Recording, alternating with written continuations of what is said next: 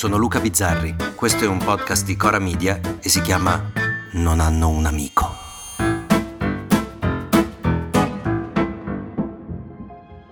Lo ammetto, ci sono cascato anch'io. Anche io mi sono trovato a parlare di noi all'estero, di noi italiani, e a raccontare quella che per me era una verità indiscutibile. L'Italia non esiste. L'Italia esiste, ma non esistono gli italiani. Ecco, esistono tanti comuni che non riescono a essere una nazione. Tra un signore di Caserta e uno di Udine c'è una differenza abissale, vivono vite diversissime, hanno forse leggi identiche ma interpretate diversamente. Si può dire che in alcune zone, per esempio, non so, il codice della strada sia visto in maniera leggermente differente, quello si può dire. Buongiorno, lei non ha visto il divieto di sosta? E lei non ha visto che il divieto è dalle ore 8 alle ore 14? Eravamo quindi, secondo me, un paese con culture diverse che faticosamente cerca di diventare nazione. E invece no, lo ammetto, mi sono proprio sbagliato.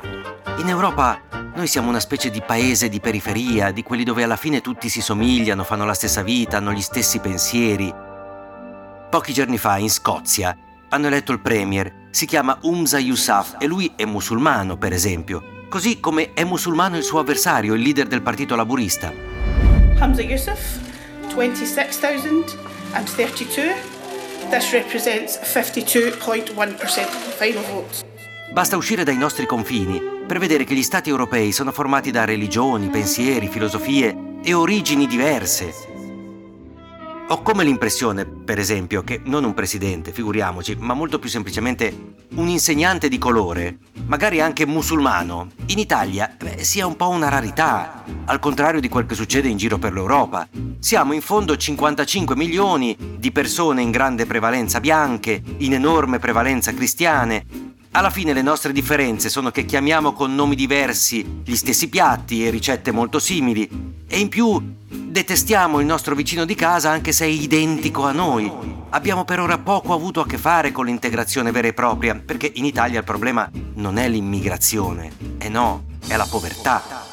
Si spaccia il problema dell'immigrazione quando il vero problema è che c'è una guerra tra poveri che sta avvelenando le periferie e quello che viene trattato come un problema razziale sembra più una banale lotta per la sopravvivenza che ci viene regalata da uno Stato dove il welfare è niente o è donazione a fini elettorali. Chi pensa di toccare il reddito dovrà fare i conti con noi.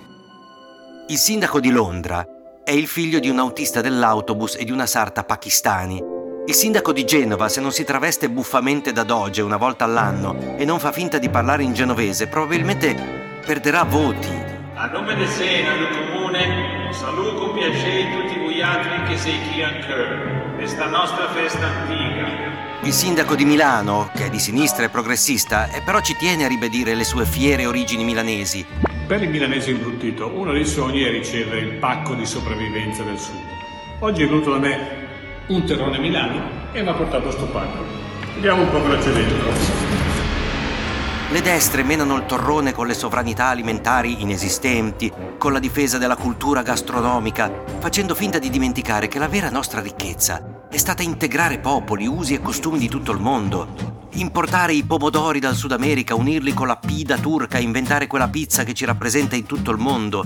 E mentre ora il resto del mondo cresce e condivide, con difficoltà certo, culture e colori, noi continuiamo a essere quella periferia un po' chiusa, dove il pakistano non diventa sindaco e il musulmano è quello lì strano, dove ci litighiamo tra nord e sud senza renderci conto che alla fine le differenze che vorremmo sottolineare tra terroni e polentoni. Semplicemente non ci sono, sono sottilissime, che il pregiudizio sugli italiani un po' arruffoni, un po' superficiali, un po' inaffidabili e lo portiamo avanti soprattutto noi, che eleggiamo gente che ci somiglia, un po' arruffona, un po' superficiale, un po' inaffidabile. E che continuiamo a offenderci e che sappiamo solo invitare a sciacquarsi la bocca prima di parlare dell'orgoglio italico, ma non vogliamo renderci conto che quell'orgoglio è ancora tutto da conquistare, tutto da vedere, che negli ultimi cento anni di storia non abbiamo dato proprio una grande prova di noi. Italiani brava gente, se guardiamo la storia, ce lo siamo inventati da soli, non è del tutto vero.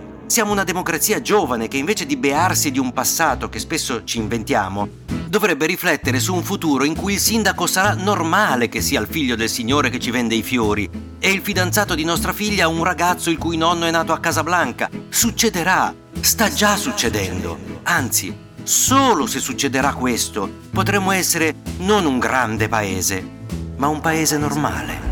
Ci saranno 100 milioni di persone qui negli Stati Uniti che si sentiranno disgustate, offese e provocate dal vostro atto. E queste persone ve le troverete sempre contro, senza un giorno di sosta per tutta la vita. Potrete cercare di ignorarne l'esistenza o potrete sentirne pietà per i loro pregiudizi, la loro bigotteria, il loro odio cieco, le stupide paure. Ma quando sarà necessario dovrete saper stare stretti l'uno all'altro e fare pernacchie a questa gente. A domani. Volete commentare, se avete idee o suggerimenti per nuove chat di WhatsApp o testimonianze di nuove chat di WhatsApp, potete scriverci a nonanunamico@gmail.com o nonanunamico@coramedia.com. Anche per gli insulti, prendiamo anche quelli. Non hanno un amico è un podcast di Cora News prodotto da Cora Media. È scritto da Luca Bizzarri con Ugo Ripamonti. La cura editoriale è di Francesca Milano. La supervisione del suono e della musica è di Luca Micheli. La post-produzione e il montaggio sono di Filippo Mainardi. Il producer è Alex Peverengo.